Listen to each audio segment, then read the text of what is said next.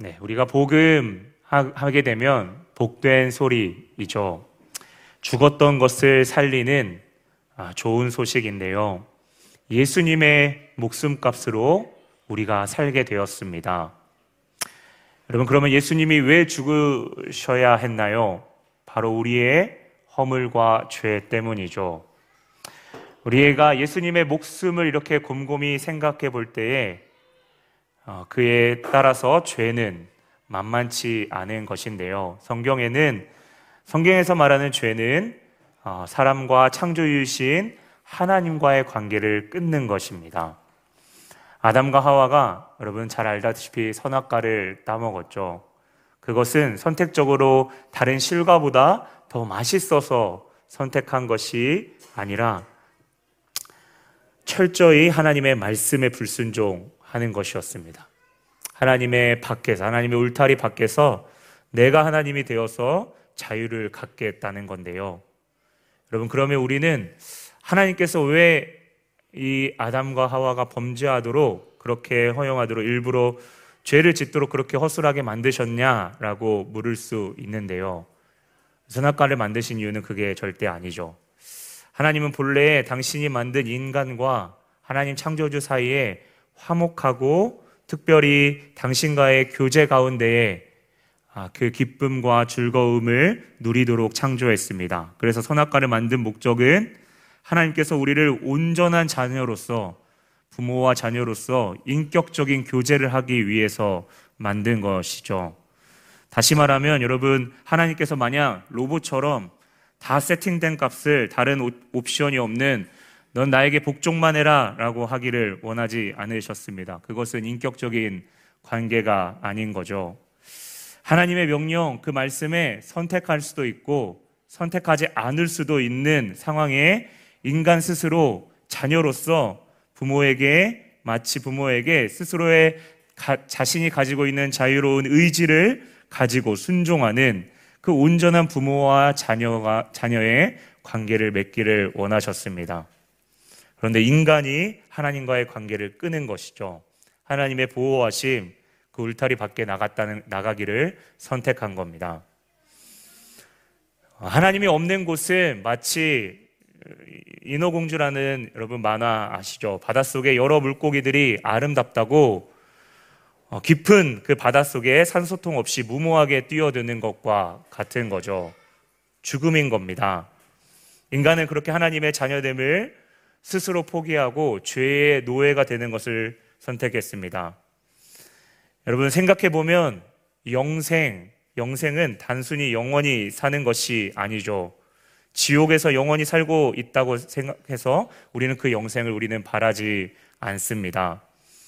영생은 단순히 영원한 것을 넘어서서 나를 사랑하는, 내가 사랑하는 사람과 영원히 관계 맺을 때 그 영생이 행복한 것이죠.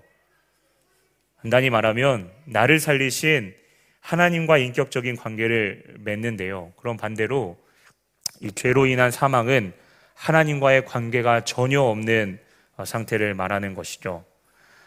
겉으로는 살아있는 것 같지만 창조주와의 관계가 없는 상태가 바로 사망인 것입니다.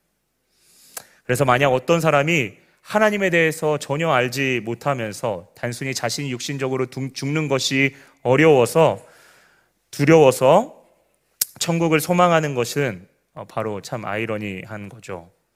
그분과의 하나님과의 관계가 얼마나 소중한지를 우리가 모르면 이 땅에서 삶이 훨씬 어, 나아 보입니다.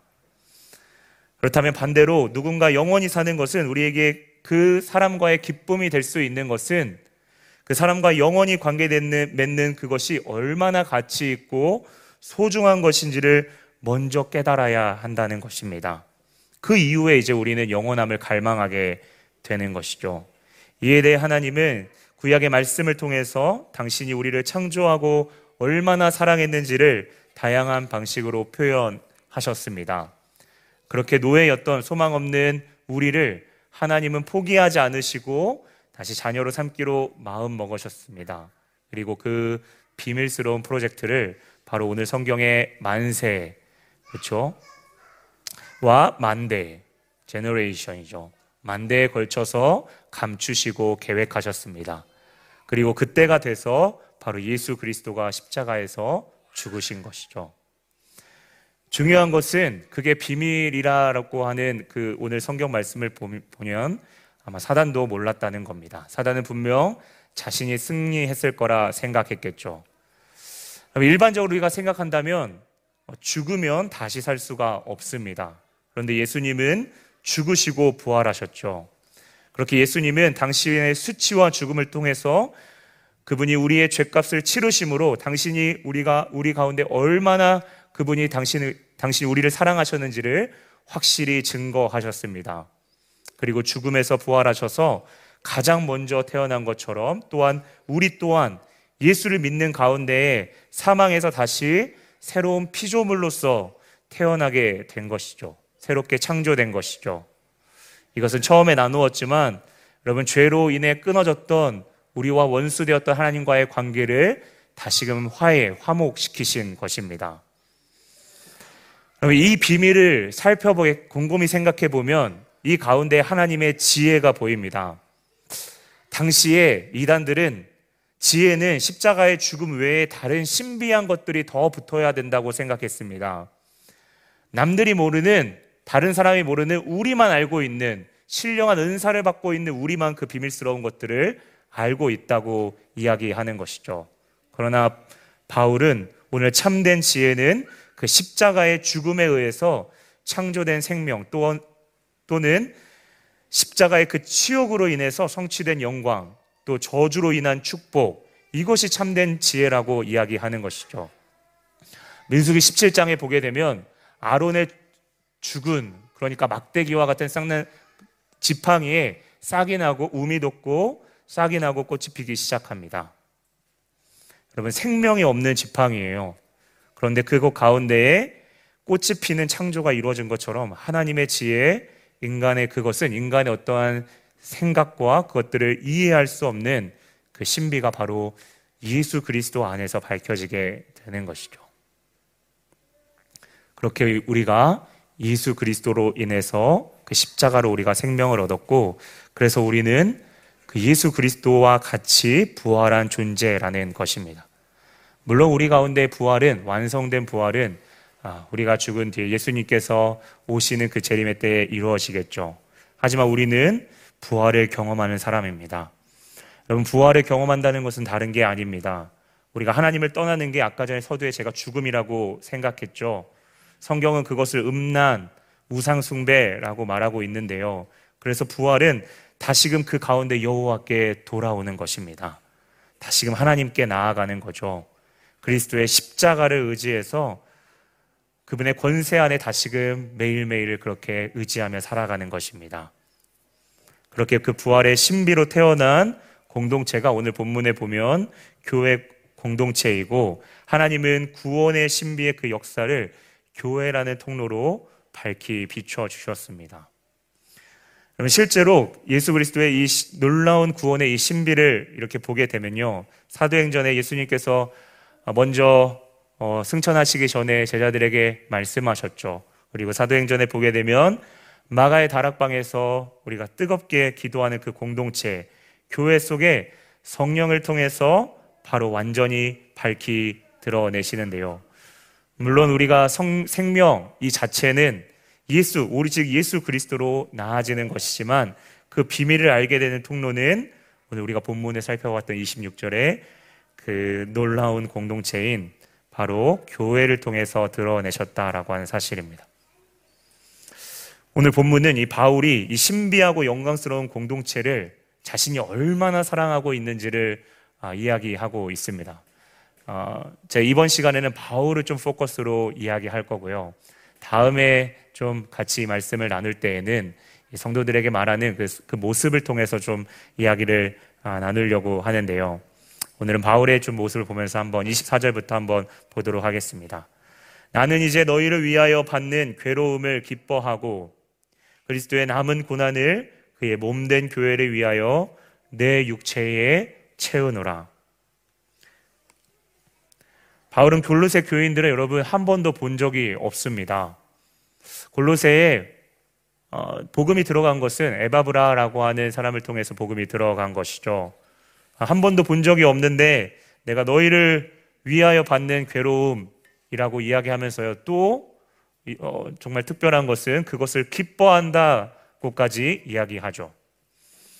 여러분 당시에 뭐 고린도후서 바울의 여러 서신서에서도 이야기하고 있지만 바울이 감옥에 gat히고 힘없이 이렇게 편지나 쓰고 있는 그 비겁하게 보이는 그 모습을 이렇게 지적하면서 그가 정말 하나님의 사람이야라고 하는 그런 그의 어떤 사도성을 아, 의심하고 공격하기 시작했습니다. 그러면 그러한 생각으로 오늘 14절을 볼 때에 이 바울이 고백한 말은 자칫하면 괜히 흔들리고 있는 그렇게 거짓 교사들의 말에 흔들리고 있는 교회에 더 힘이 빠질 수 있는 말일 수 있는 거죠. 하지만 바울은 오히려 그가 교회를 얼마나 사랑하고 있는지를 거짓 없이 표현하고 있는 어, 것입니다. 마치 그들을 위해서 고난받는 것을 아주 당연하게 여깁니다. 여러분, 그러면 우리는 생각할 수 있죠. 그리스도인과 고난의 관계, 그거를 표현한 구절이 있는데요. 로마서 8장 17절을 보게 되면 우리가 자녀가 되었다면 우리는 상속자, 상속자는 아들, 자녀, 유산을 받는, 기업을 받는 상속자이죠. 상속자가 되고 그와 함께 영광을 받기 위하여 고난도 함께 받아야 할 것이다 라고 이야기합니다. 하나님께서 일부러 고통을 주시는 분이 아니시죠. 하지만 그리스도인에게 고난은 필연적으로 반드시 따라오게 된다는 것인데요. 그럼 바울이 아까 전에 그것에 대해서 어떻게 했다고 말했나요? 기뻐한다라고 이야기하죠. 그럼 어떻게 기뻐할 수 있을까요? 고난 가운데요. 이것도 부활과 마찬가지로 신비롭고 역설적인 거죠. 우리가 잘 알고 있는 마태복음 11장 28절에서 29절의 말씀에 이렇게 나와 있습니다. 우리가 잘 아는 말씀이죠. 예수님께서 수고하고 무거운 짐진 자들은 다 내게로 오라라고 말씀하십니다. 그런데 이후에 너희를 쉬게 하겠다라고 하는 주님이 갑자기 이제는 내 몽해를 메고 내게 배우라라고 말씀하시죠. 쉬라고 말씀하셨다가 몽해를 매라고 합니다. 더 아이러니한 것은 그 몽해를 배우는 가운데에 우리의 마음이 쉼을 얻는다라고 말씀하십니다. 여러분, 쉼은 아무것도 안 하는 것이 아, 쉼이 아니죠. 예수님 안에서 그분과의 관계를 맺을 때에 우리의 마음의 무거운 짐들, 마음의 어려운 것들이 오직 그분 안에서 쉽고 가벼워지며 그 길을 함께 걸어갈 수 있다는 것이죠. 이게 예수 그리스도가 주는 자유이자 고난의 신비이죠. 멍해를 매는 수고를 하지만 그 연약함 가운데에 그리스도의 능력을 경험하는 것입니다. 그래서 바울이 일꾼이 되면서 오늘 억지로 이 길을 걸어가지 않습니다. 이 길을 기쁨으로 걸어가는데요. 그가 먼저 그리스도 안에서 마음 가운데 자유함을 얻었기 때문입니다. 그리고 그 자유함은 그냥 맹목적인 수고, 헛수고가 아니라 이미 드러난 하나님의 선하심, 하나님의 뜻을 그가 발견하고 깨달았던 그 소망이 교회 안에 있음을 깨달았기 때문이죠. 그러면 계속해서 24절에 이 하반절 저희가 중간까지 봤는데 그 뒤에 있는 부분들을 보게 되면 그리스도의 남은 고만, 고, 남은 고난이다라고 이야기 말합니다. 여러분 이 말을 들으면 우리는 그리스도의 고난이 충분하지 않아서 마치 무엇인가를 채워야 하는 것처럼 우리가 생각할 수 있는 것이죠. 여러분, 그런데요, 예수님의 고난을 우리가 채울 수 있나요?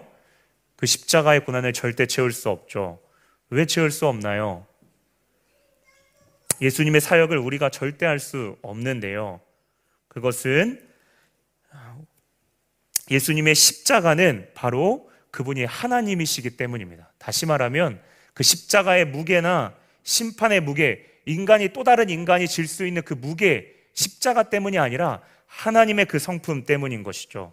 그래서 우리는 우리와 같은 인간은 절대 하나님의 예수님의 고난을 우리가 대신 채울 수 없는 이유가 여기 있습니다.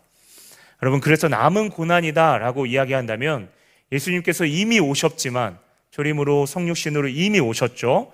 그런데 재림 때까지 십자가로 이미 다 이루신 겁니다. 다 이루셨지만 그 남아있는 기간, 예수님께서 재림 때까지 그 있는 그 가운데에 예수님이 몸인 이 교회가 받아야 할 고난을 이야기하는 것이죠. 복음 안에 살아가고 복음을 전하는 데 있어서 받게 될 이 공동체의 고난, 수고인 것이죠.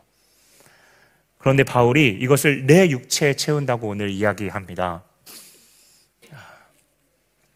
여러분 아까 전에도 이야기했죠. 바울이 오늘 이 골로새 교회는 한 번도 본 적이 없는데요. 그것들을 내 육체에 채운다라고 이야기하는 것은요. 우리는 마치 교회 하면 런던 꿈이 있는 교회, 뭐 All Souls, 뭐 Hillsong, 저 런던에 있는 수많은 교회들을 우리가 각각 생각하지만 그리스도 안에서 교회는 하나라는 겁니다. 여러분 이거 좀 어려운 말로 가시적인 보이지 않는 교회, 비가시적인 형체가 없는 무형적인 무형교회 그리고 universal한 우주적인 교회라고 이야기하죠. 간단하게 말하면 예수님을 믿는 모두가 우리가 하나의 교회라는 것입니다. 그래서 안면도 없었던 바울이 그들을 위해서 받는 괴로움 그것을 내 육체에 채운다라고 고백할 수 있는 것이죠. 그런데 바울은 그들을 위해 가는 이 수고를 기꺼이 걷습니다. 오늘 우리가 바울의 모습을 보게 되면요. 복음을 믿는 자들의 중요한 특징을 우리가 살펴보게 되는데요. 고린도 후서 5장 15절을 제가 한번 같이 봤으면 좋겠습니다. 예수님을 믿는 자들은 이제는 다시는 그들 자신을 위해서 살지 않고 오직 그들을 대신하여 죽었다가 다시 살아나신 이를 위하여 살게 하려 하심이라. 그럼 간단히 말하면 예수님을 믿는 자들에게 새로운 DNA가 있게 돼요. 그것은 이제는 절대 자기 자신만을 위해서 살지 않는다는 거예요. 복음을 알고 그 복음의 소중함을 깨닫는 사람은 이제는 절대 자기 자신만을 위해서 살지 않는다는 겁니다. 예수님이 명령하신 증인의 삶, 바로 다른 사람을 위해서 살아가는 겁니다. 정말 이제 하나님을 사랑한다면 반드시 이웃 사랑으로 어, 모르는 예수를 모르는 이웃에게 그 복음을 전하는 어떠한 형태로든지 그 사랑을 나누게 되는 것이죠. 바울이 오늘 자신이 이 교회의 일꾼임을, 내가 너희들의 일꾼임을, 책임이 있음을 자처합니다. 25절에 내가 교회의 일꾼 된 것은 하나님이 너희를 위하여 내가 다시 한번 읽을게요. 내가 교회의 일꾼 된 것은 하나님이 너희를 위하여 내게 주신 직분을 따라 하나님의 말씀을 이루려 함이니라. 여러분 여기서 일꾼은요 보통 이방인들에게 쓰이는 단어이죠. 종 하나님의 종이라 하면 히브리적 어떠한 표현이죠. 그런데 이 일꾼은요 종은 어, 우리가 생각하는 일반적인 노예와는 조금 다릅니다. 우리가 잘 알고 있는 성경에 나와 있는 주인의 것을 맡아서 관리하는 바로 청지기를 말하는데요. 그러니까 이제 주인에 따라 이제 수고하며 일하겠다라고 하는 바울의 선언이죠. 구체적으로 바울은 여러분 잘 알다시피 담에색에 가는 그 길 가운데에 예수님을 핍박하는 자들을 예수, 예수님을 믿는 자들을 교회를 핍박하러 가고 있었습니다. 그런데 그곳에서 예수님을 만나게 되죠. 그리고 하나님께서는 바울 당신의 말씀을 예수님의 그 이방인들에게 예수님을 이방인들에게 전하라라고 말씀하십니다. 그것이 하나님이 바울을 향해 주셨던 직분, 어, 영어로는 이제 책임이라고 책임을 주신 거죠. 하나님이 일을 맡기신 것입니다. 그리고 그 책임을 다하는 것은 결국 하나님의 말씀을 그 뜻을 이루기 위한 것인데요. 오늘 26절, 27절에 그 말씀은 바로 비밀이고 이 비밀은 곧 그리스도다라고 이야기하고 있습니다. 그래서 이제는 그 안에 그 당시에 어, 뿌리 박혀 있었던 유대인들이 그들이 뭔가 더 나아서 구원에 있어서도 구약에 보게 되면 이방인들도 구원의 그 어, 구원을 받을 수 있지만 보게 되면 먼저 그 어떠한 그 구원에 있어서도 유대인들이 먼저인 어떠한 그 부분에 있어서 이제는 복음은 그 아들이 한 그 십자가는 이제는 유대인들 또한 그 나음을 더 이상 주장할 수 없다는 겁니다. 이방인에게 비춰진 이 구원의 방식이 그 십자가의 조, 그 부활의 그, 그 복음이 다른 어떠한 것들을 추가할 필요 없이 이방인에게도 이미 모자람 없이 충분하다라고 하는 것이죠. 여러분 중요한 것은 바울이 이 비밀을 비밀을 알리는 것, 오늘 이 복음을 전하는 것에 있어서 이방인들의 그 자유함을 받는 그 복된 소식을 전하는 데에서 이것을 얼마나 소중하게 아, 여겼는지 그 소중한 것을 알았다라고 하는 것입니다. 그리고 그 일이 자신의 힘으로 되지 않고 오늘 하나님의 놀라운 열심에 의해서 이루어졌다라고 말하고 있죠. 성경에 그 이유가 있습니다. 28절에 보게 되면 먼저 모든 지혜로 가르치고 전파하고 권하라고 했죠. 여러분 여기서 지혜는 제가 서두에도 함께 나누었지만 십자가 외에 다른 지혜가 아닙니다. 죽음에서 여러분 생명이 창조됩니다. 죽음에서 생명이 어떻게 창조됩니까? 그리고 십자가의 그 수치 속에서 영광이 꼽히는 것입니다. 그것이 참된 지혜이죠. 바울은 그렇게 알았습니다. 그래서 29절에 고백하죠. 내가 하는 것이 아니라 다시 말하면 내 지혜로 하는 것이 아니라 내 속에서 깨닫게 하시고 능력으로 역사하시는 이의 역사 바로 성령님이 하시는 거고 그것을 나는 열심히 수고하고 그 통로로 쓰임 받고 있다라고 말하는 것이죠. 그리고 오늘 우리 함께 읽었던 2장 1절에서 2절에 이렇게 나와 있습니다. 내가 너희와 라우디게아에 있는 자들과 물은 내 육신의 얼굴을 보지 못한 자들을 위하여 얼마나 힘쓰는지를 너희가 알기를 원하노니 여러분 바울이 지금 나를 알아주기 나 이만 이만큼 내가 수고했으니까 내 공로 좀 알아줘라 라고 하는 뜻인가요? 여러분 절대 그렇지 않죠. 바울은 자랑함에 있어서 자신을 절대 자랑하고 내세운 적이 없습니다. 주 안에서 주님만을 자랑했는데요. 그러면 이 1절의 고백이 왜 그런지가 2절에 나와 있습니다. 이는 그들로 마음의 위안을 받고 사랑 안에서 연합하여 확실한 이해의 모든 풍성함과 하나님의 비밀인 그리스도를 깨닫게 하려 함이니 여러분 지금 바울이 이렇게 애쓰는 그 이유는 그 애쓰고 힘쓰는 그 가운데에 하나님의 비밀이 그만큼 얼마나 내가 힘쓰는 그 내가 얼마나 그것들이 귀하고 소중하면 내 고난을 채우면서라도 너희들이 그 비밀을 알기를 원한다. 라고 하는 그 비밀이 얼마나 귀한지를 너희가 그 하나님이 얼마나 너희를 사랑하는지를 지금 성도들이 깨닫기를 원하는 거죠. 당시에 이단들로 여러분 흔들리고 있는 그들의 마음을 딱 붙잡으면서 너희가 온전히 그 사랑 안에서 연합하고 붙들려져서 그들 그 거짓 교사들에게 속지 않기를 원하는 바울의 간절한 바람이죠.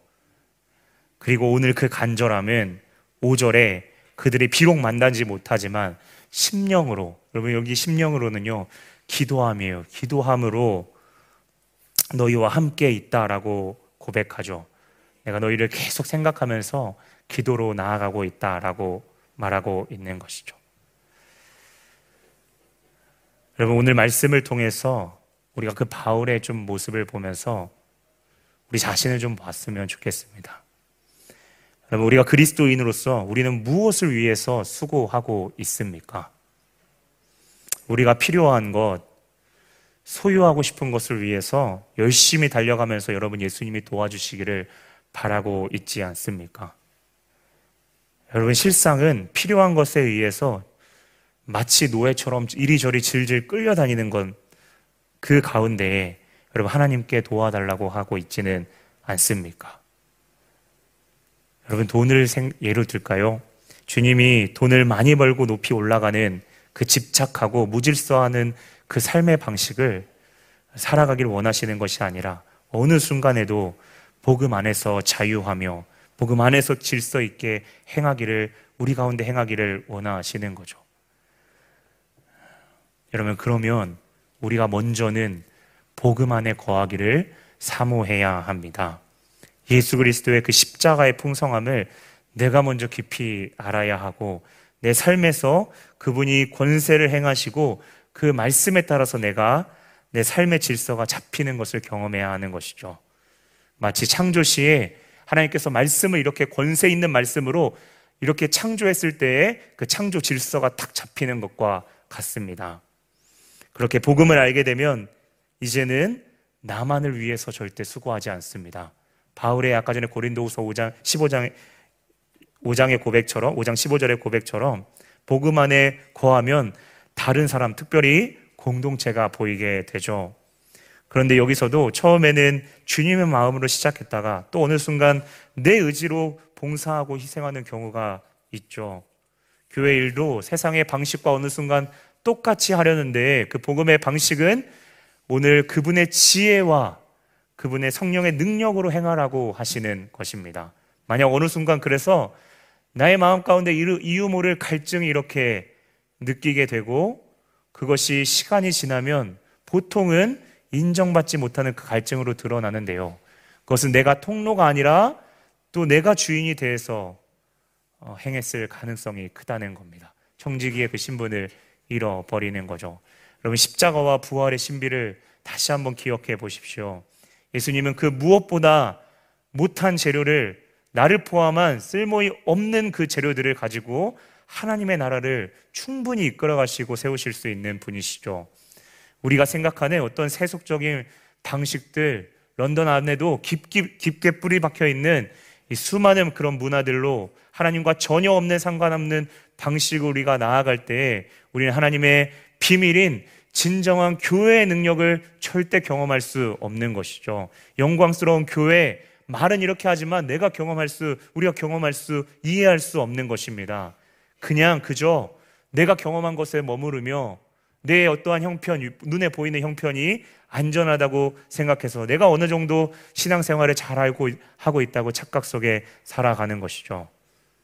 당장 주인이 되는 세상과 똑같이 다를 것 없이 상업적이고 소비적인 형태의 모습으로 신앙생활하며 그리스도 앞에서 그렇게 나아가지 못한다면 우리 다시 한번 그 복음 앞에 다시 한번 그리스도 앞에 순복하면서 그 십자가 앞에 순복하면서 그분의 가르침을 받고 세워가기를 다시 한번 주님 앞에 갈망하고 고백해야 합니다.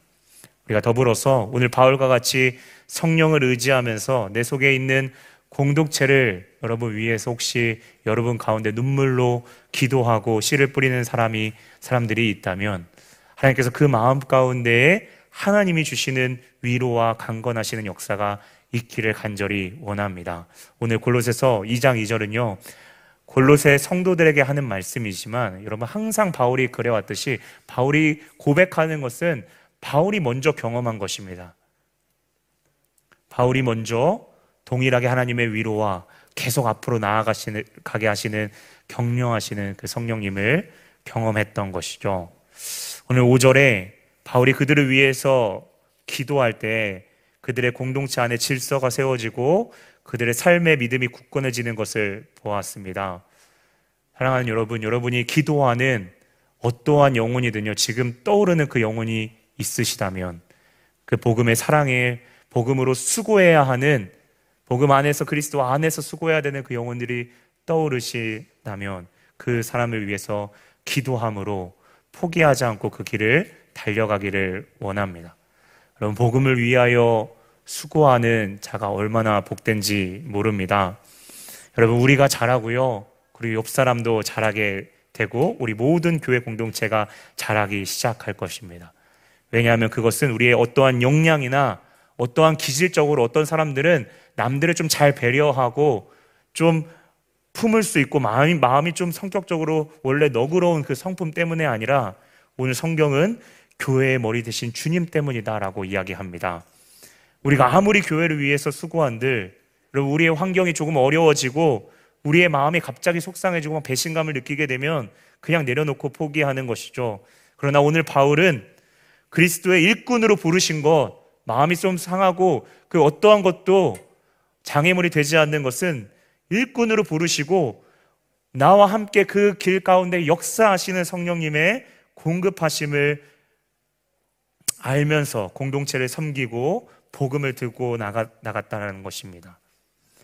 여러분, 그래서 우리의, 만약 우리의 신앙생활 가운데에 아무런 수고가 없다면, 영혼을 향한 복음 안에서 우리의 아무런 수고가 없다면, 여러분, 우리의 신앙을 점검해 봐야 합니다. 사랑하는 성도 여러분, 우리는 부활을 경험하며 살아가는 놀라운 공동체입니다. 그것은 예수 그리스도가 그리스도 안에 내가 죽고 예수 안에 살면서 예수가 부르신 예수가 그리고 우리를 통해서 세우신 각자만의 그 직분을 감당하는 삶입니다. 우리에게 우리만으로 한 삶의 방식을 우리의 힘과 우리의 방식으로 살아가는 그 노예와 같은 삶이 아니라 이제는 그리스도가 보여주시는 방식으로 나아갈 때그 수고 안에서 우리는 하나님이 주신 멍해가 아, 그래서 가볍다라는 거였구나. 라는 것을 실제로 경험하게 될 것입니다. 그리스도의 일꾼으로 열심히 살아가는데 내 삶의 질서가 잡혀지고 그분 안에서 참된 안식을 누리게 될 것입니다. 다시 한번 여러분에게 권면합니다. 복음 안에서 여러분 수고하는 데 힘쓰십시오. 복음 안에서 수고하십시오. 하나님의 이 복된 소식이 들려져야 할 내 이웃, 직장 친구들을 여러분 이후에 한번 생각해 보십시오. 혹시 내 마음 가운데 아무런 마음도 없다면 하나님 복음의 그 깊이 예수 그리스도의 십자가의 그 사랑을 내가 뜨겁게 만나고 체험한 것은 확실한데 하나님 내가 다른 사람을 볼 때에는 왜 그만큼의 내 마음이 있는 것이 아닙니까? 라고 하나님 앞에 극률한 마음을 달라고 그 사랑을 마음에 달려고 저를 불쌍히 여겨달라고 여러분 기도하기를 원합니다. 그렇게 남은 한 주 우리가 나와 세상이 아닌 오직 복음 안에 수고하는 자들로 세워져 가는 저와 여러분 되기를 주님의 이름으로 축원합니다. 아멘.